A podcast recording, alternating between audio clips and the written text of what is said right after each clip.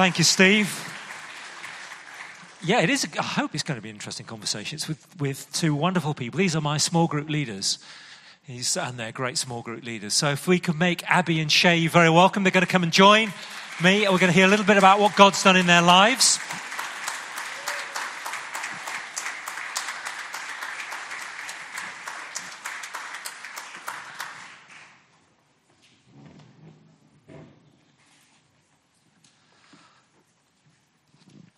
Need another mic. So if we just grab this one. Thank you very much. Because we do want to hear what you have to say. it's going to be good. Welcome. It's, uh, it's good to have my small group leaders out here. Do appreciate you.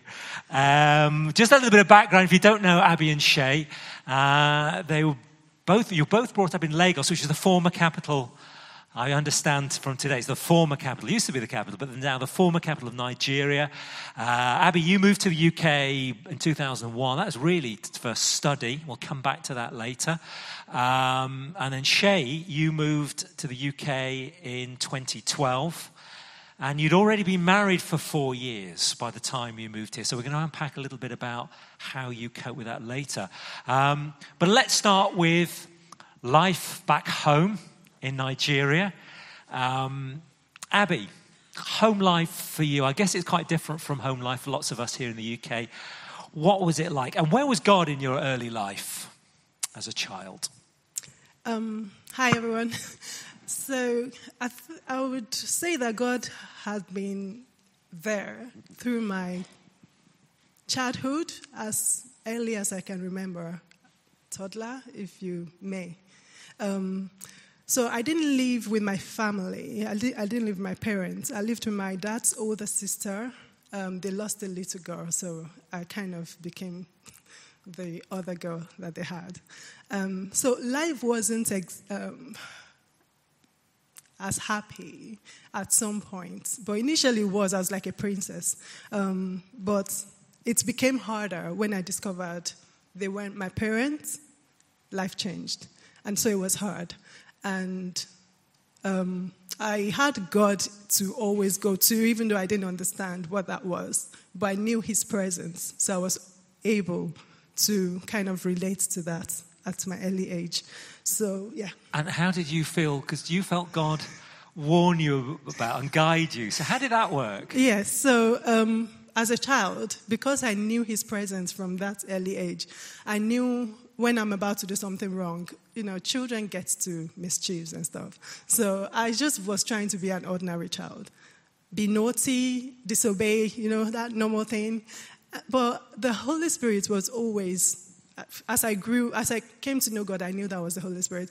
It would whisper to me to not do it, whatever it is I wanted to do. But I still do it sometimes, and I get into trouble. I always get into trouble with that. Um, but if I if, they, if I don't get caught, I feel that guilt that I shouldn't have done this, but I've done it. So, yeah. So, yeah, so God there in the background. You sort of did go to church, but wasn't quite in the foreground yet. Some awareness of God. Shay, how about you? God in your upbringing, similar to, to Abby or different? Mine is quite different. um, I had a very strict upbringing, and um, I was very wild as a teenager. Wild, you say? Yes. Yeah, okay, right. Okay. Wild. Yeah. There's no gasp of surprise from the people, but. Uh... and um, yeah, very competitive. I'm into my sport. Um, yeah, that was it. So you were. You went to church. You had a sort of church going background somewhere there. Yeah, um, I was born into a Christian home. Yeah. But church was just like a religion to me. I don't have any personal relationship with God. Um, so, so how did that change? How did it go from just being a religion, stuff you did, to personal relationship? How, how did that happen? Well, um, like I said, I was wild, and um, I love going to nightclubs as a teenager. And there was this evening, a Saturday evening, my dad went on a business trip to, I can't remember now. So I just felt like that was a good opportunity for me to go to a nightclub on a Saturday night. And he wouldn't have liked that. No. if he'd known. Okay, so No. dad's away, you were Yeah, playing. yeah, Okay, right. A strict dad. Yeah. So, of course, I knew the boundaries, but it was an opportunity for me to just, you know, sneak out and enjoy my Saturday night. So, um, yeah, I went for the nightclub, enjoyed it, came back around 1 a.m., 2 a.m., and um, just opened the door, and I saw my dad like a nightmare. So your dad was up. yeah. Oh dear. business trip, I was just thinking through my mind, it was supposed to be back on Sunday or Monday. What kind of a business trip is that? Yeah, so um, 1 a.m., I knew that it's, it was going to be messy. I didn't see my way out of this mess. So it was quiet. It didn't say anything. For the first time, he sat me down and started speaking to me like a father to a son um, kind of relationship. Um, he said few things. One of the things he said is that um, there is a fellowship, a youth fellowship, we call it then. Have you been there before? He said there are quite a number of youth guys in the fellowship, your mates. Um, they're doing good at school and um, at church as well. Do you want to try it? Another thing he said was, um, How do you want me to be proud of you? Of course, I'm the only male child in my family. I've got four sisters, by the way. So, so um, So how many sisters do you have? four sisters. So you were the only male. Yes. No wonder you were wild. Yeah. Yeah. Yeah, um, and um, it just, what would God like you to do? Immediately mentioned God. That was a game changer. I just started crying as if I've never heard God before. Of course, I've always known God to be a strict God, just like my father. So I look at my father and I see God that way as well. So I don't want to get close to him. So um, he mentioned God. I started crying. I was soaked with tears. Your dad was there. Yeah. Okay, wow. So um, when I think when he realized that I was crying, he left me, and after he left, one hour after I was still there, you know, crying, and right there I made a decision to try the youth fellowship he mentioned, and um, the following day I went. I mean, So, so that, that was the Saturday. So the following day you went Yes, to the yes. youth fellowship. Yes. How, how, so how do they? You were a wild child. So how do they react, react to you? I mean, it reminded me of the Blessed series that we, you know, did last year. I think um, these guys have got me in their blessed list. They must have been praying for years. So immediately I opened the door. They stopped everything they were doing.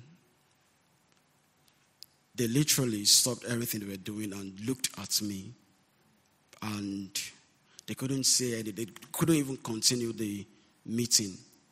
And right there, someone just came up and said, Would you like to give your life to Jesus? I said, Yes, that's why I'm here. My dad, you know, directed me to this path. And immediately I accepted Jesus Christ as my Lord. That was it. It became an experience. Now you you were a ringleader. You said you were wild, a bit of a ringleader. So what happened to all your non-Christian friends? How did that work? Oh, um, we used to call ourselves home boys. Um, I was the ringleader. That does, that doesn't sound good. yeah, you know, teenagers, you just want to, you know, go out, have fun, you know, stay around, hang around. And um, yeah, um, when I, of course, as a ringleader, I used to persuade them, you know, what we're going to do next, um, our plans. And my plans changed. You know, I just started talking to, get, to them about God. And they felt like, this is not you. and um, little, I mean, just later I realized that they were just leaving me and um, they started doing stuff without me. I tried to persuade them, but they all left me. Abby, how about you? Thanks, Shay. How did God come into your life? You had an awareness of Him in your childhood, and you'd feel, you feel Him tell you not to do stuff. But uh, what was your experience of God? Because it changed in your teenage years, didn't it? Yes, it did. Um, so I, it came to a point in my life I had to. I've been thinking about this. I practiced it a few times. If, if to be good, let's try to be good for one day. See what it's like. If I can manage that, maybe I can be a Christian. And maybe a week, I, I just, I, it doesn't last. So, yes, trying to listen to the Holy Spirit all the time wasn't fun for me. And so one day I decided, I started going to church, the same church as she went to. So we had a fellowship. It was a youth event. And um, one of my favorite youth pastor was preaching, and he was talking about heaven and, uh, and hell. And, you know, the fact that we'll be there until eternity, um, whichever way we go. And I thought, okay, I would rather not go to hell until eternity. You know, let's, let's explore this heaven bit. Plus, what, what, what's the fun in? I, I, I, can't really have fun. I couldn't have fun, really, with the Holy Spirit whispering in my ears not to do what I want to do. So I had to make a decision. Do I want to be in? I have to be fully in if I want to be in, or I'm fully out. And I know fully out won't be an option because then that means I'm choosing to go to hell. So th- this is the point I had to decide. Look, let's just let's give God a try. And it wasn't really much change but in my heart, I knew that, you know, this is it. I belong to, to him. So uh, just what, what changed? So you, you made that commitment. You were 15 at the time. You made that commitment. What changed in your relationship with God? Everything changed. So, knowing that He was there for me in my bad time and the fact that I could talk to Him. So, at this point, before, before accepting Christ, I, I always look forward to seeing my parents because I was, you know, I'm waiting for that love and, you know, um, f- the feeling of being special and all. And so I leave that to when I see my parents. But at this, with this experience now, I don't have to wait for that anymore. I felt special just having God in my life. And I felt, you know, loved. Everything changed. My, I, I had hope for the future. I knew God could talk to me, give me directions and stuff. So uh, literally, everything changed. Thank you. Shay, everything changed for you as well, didn't it? I mean, yeah. you became, um, you started preaching yeah. on the bus at university yeah. for people to be saved. I mean, can you imagine that, preaching on the bus? How many of us have preached on the bus, by the way?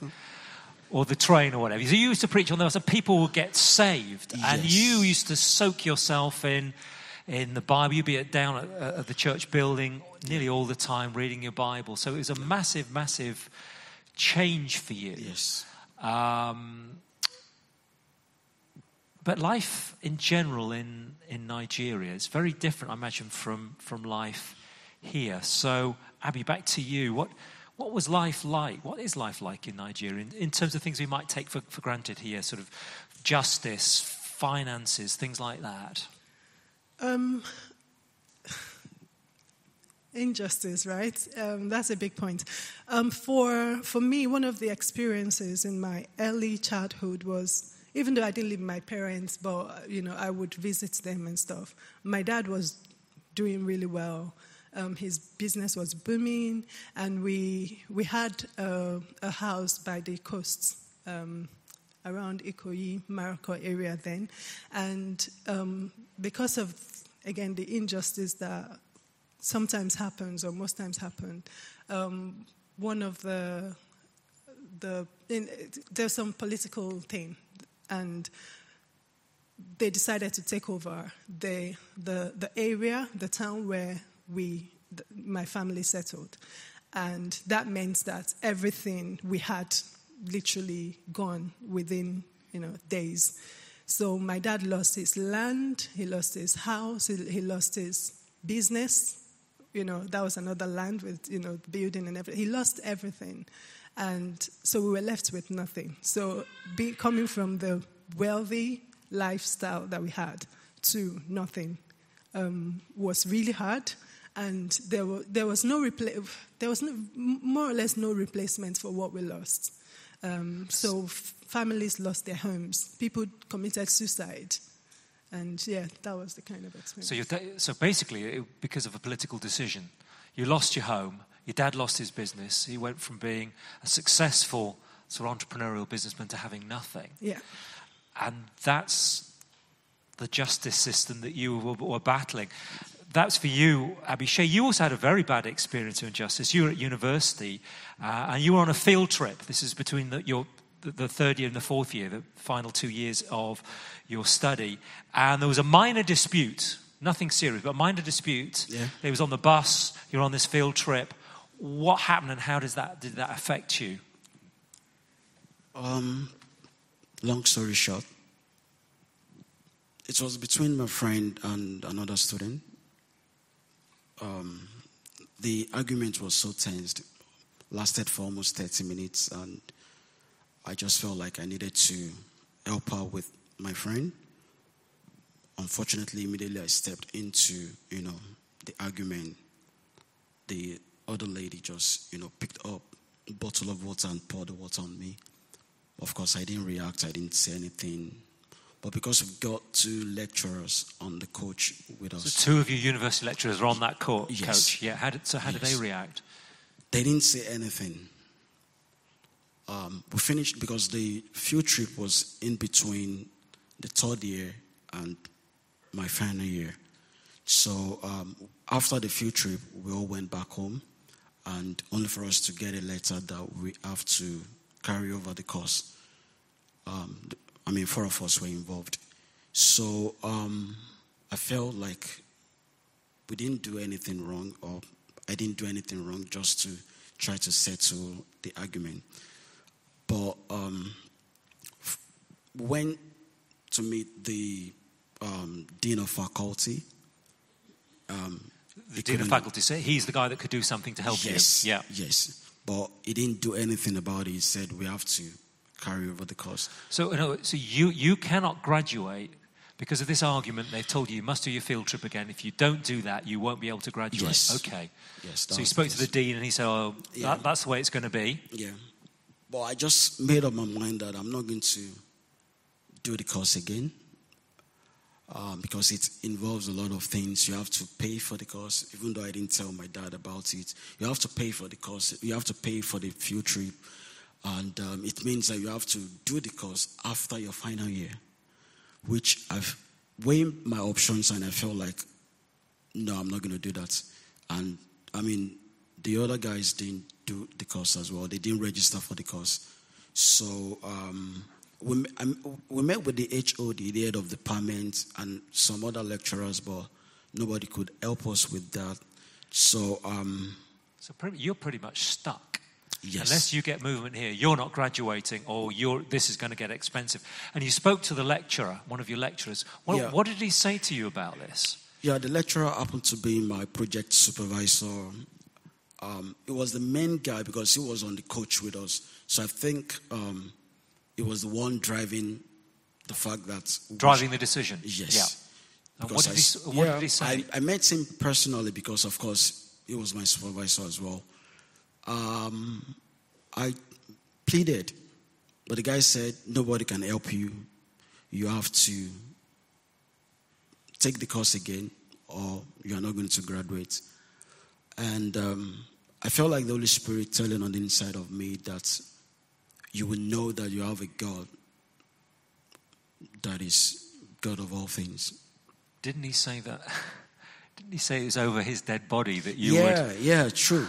Um, yes, the lecturer actually said, for you to graduate, it's going to be over my dead body. So, um, That didn't sound very friendly. That didn't no, sound very cooperative. No. Yeah. It, it, I think it was. He later mentioned to me that it's, it wasn't really about me.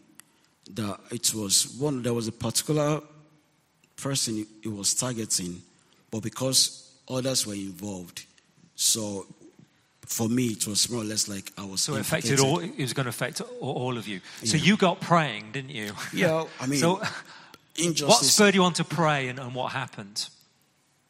there is nowhere to turn to. You know, in Nigeria, when you give your life to Christ, is your lifeline. They don't have options. Unlike in the UK, there is system working.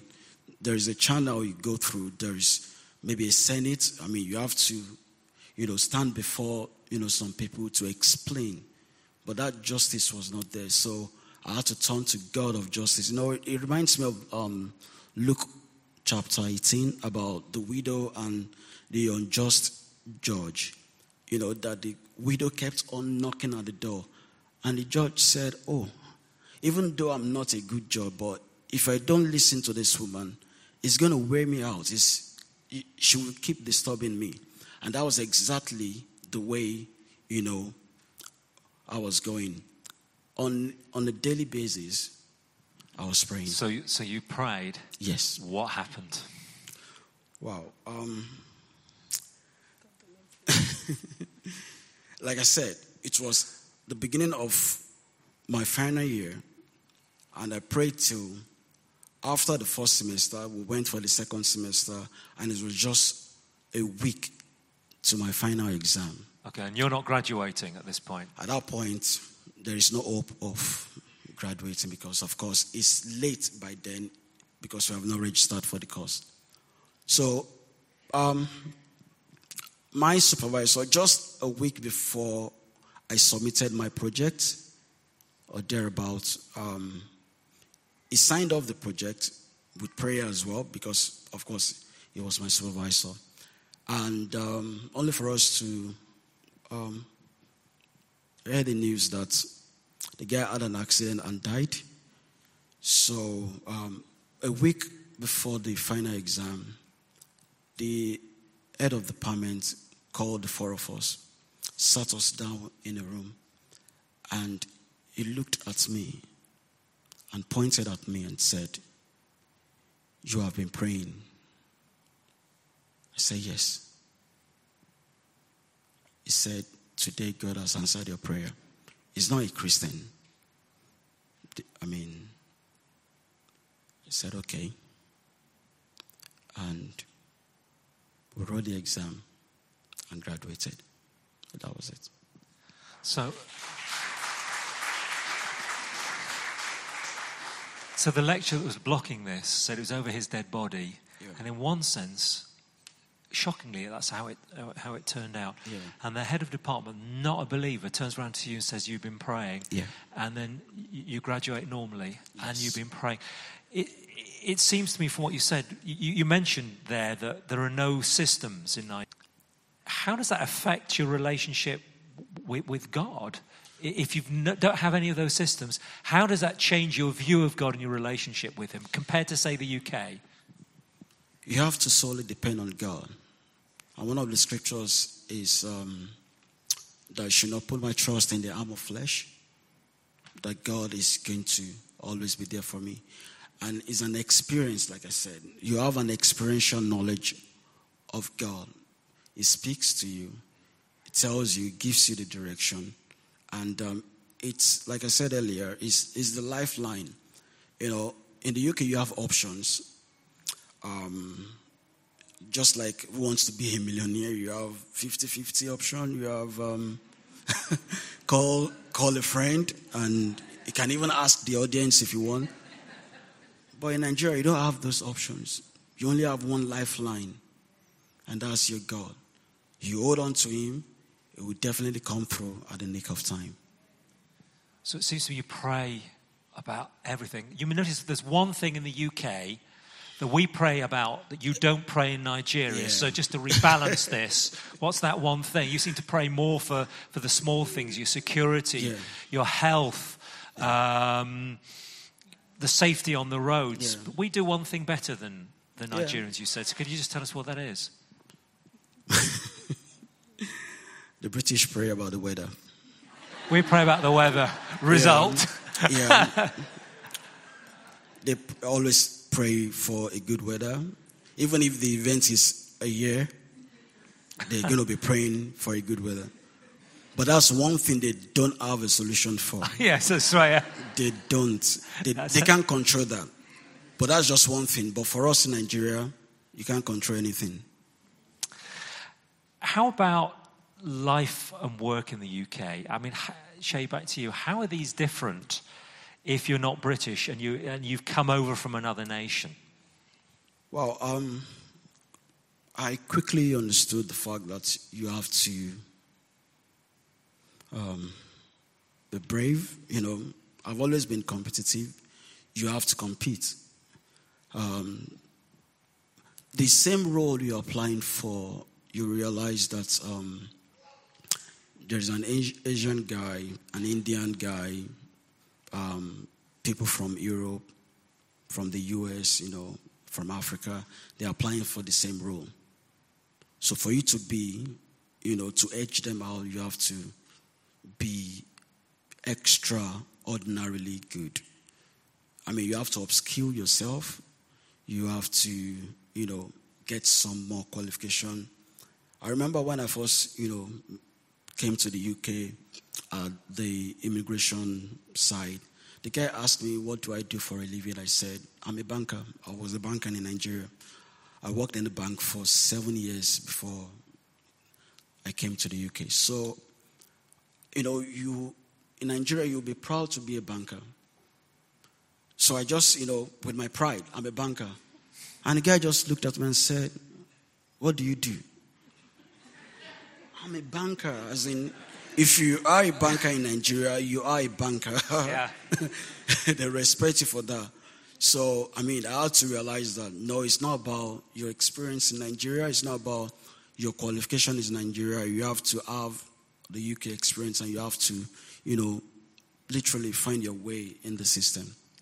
And you mentioned to me that you've been stopped a number of times by the police, for instance, when you live in Flackwell Heath, just just because of the colour of your skin, uh, which wouldn't happen to to the same anything like the same extent to a, a, a British person. So there are there are big differences. There are hurdles to overcome.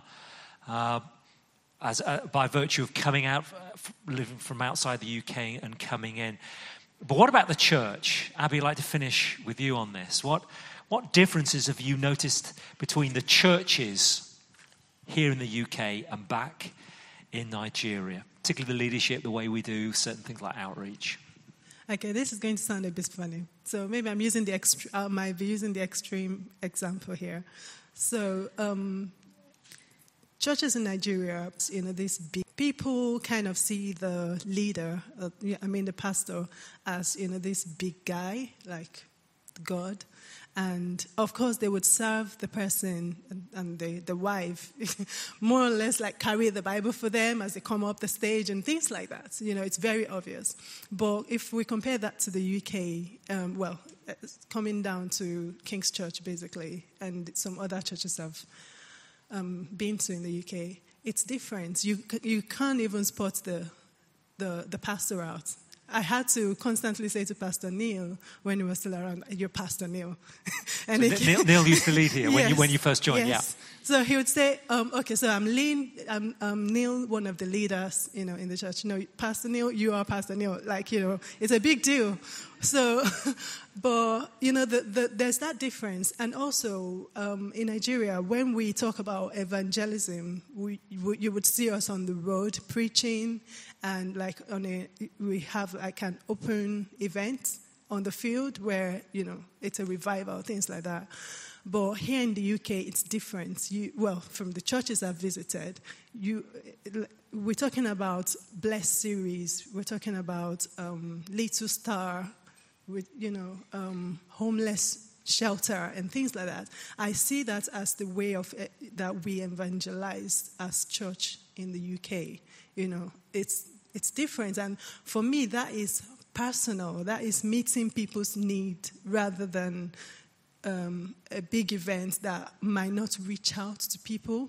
So uh, that is th- those are some of the differences between the way we operate in Nigeria churches and in the UK. So, just if, you're a visitor here, Little Stars is our mother and toddlers activity that we do twice a week here in the, here in the auditorium in order to bless our community. Well, Abby and Shay, thank you so much. We could have sh- shared so much. Your story is so rich. Can we, can we make them feel really welcome? And appreciate them.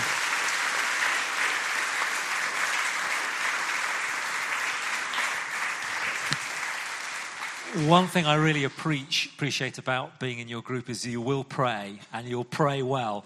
So I've asked if uh, you'd lead us in prayer. Can we stand, please, church?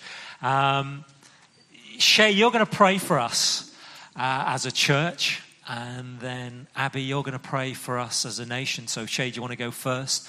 Can you pray a blessing on us as a church? Lord, we thank you Jesus Christ says that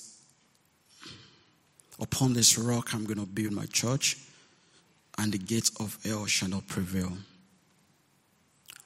Lord, my prayer is that you open the eyes of our understanding for us to know what the hope of glory is.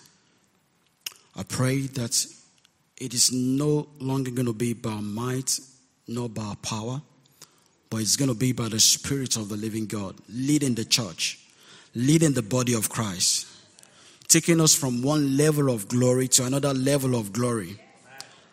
Jesus Christ says that these signs shall follow them that believe. In my name, they shall cast out demons. In my name, they are going to heal the sick.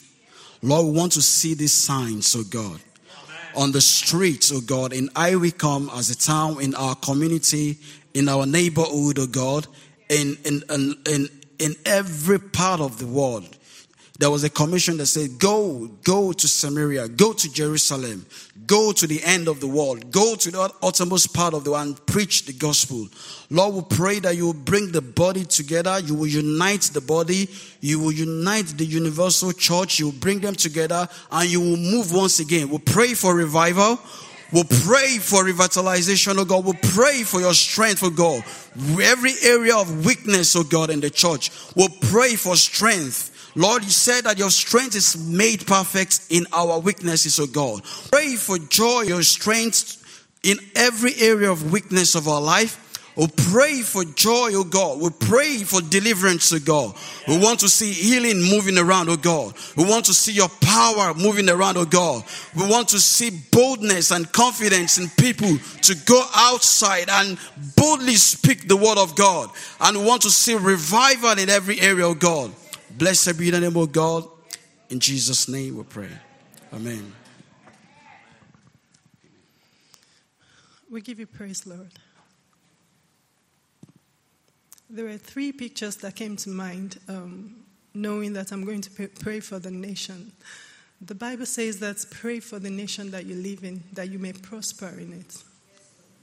So I see um, the light, you know, like a lighthouse and I see um, flood through the streets of the nation, and and I see like um, you know when you when in farming when you dig holes in different areas of the land, just so that when you put water, it can flow through and reach every corner. And I guess all this is about the Word of God, the people of God, you know, being in the right places. And for, the, for revival to flow through the nation. Amen. So, Lord, we come before your throne of grace right now, and then we pray for the nation we are in. Great Britain. Lord, it is great for it's called Great Britain for a reason. Yes. Regardless of what the political agendas are. Yeah. Lord, we, we just commit this to your hands, this nation, this great nation that you have called home for us for now. Lord, we pray for your blessings upon this nation. Yeah, Lord, we pray that your glory will fall in this nation. Once again, Lord, you will raise up your people as you have intended. And Lord, you will save us from ruins in Jesus' name. Amen regardless yes. of the direction that the politics are going. Lord, yes. we pray that your intention will prevail. Let your glory shine through this nation, Lord. Prosperity in this nation, Lord. Let there be hope restored in this nation, Lord. I pray that your people will come together, regardless of where we are all located in this nation, that we will rise up as one. Amen. As we've read several times this year, that the community, the communion of the saints, Lord, let there be power that resonate, that, that, that rises up through that in Jesus' name. Amen. Regardless of the denomination, let your glory shine through us. Let's bring hope back to this nation. Let them know that without Christ, we cannot, we can succeed in anything. So, Lord, let your word be that light in our lighthouse. In Jesus' name. Amen.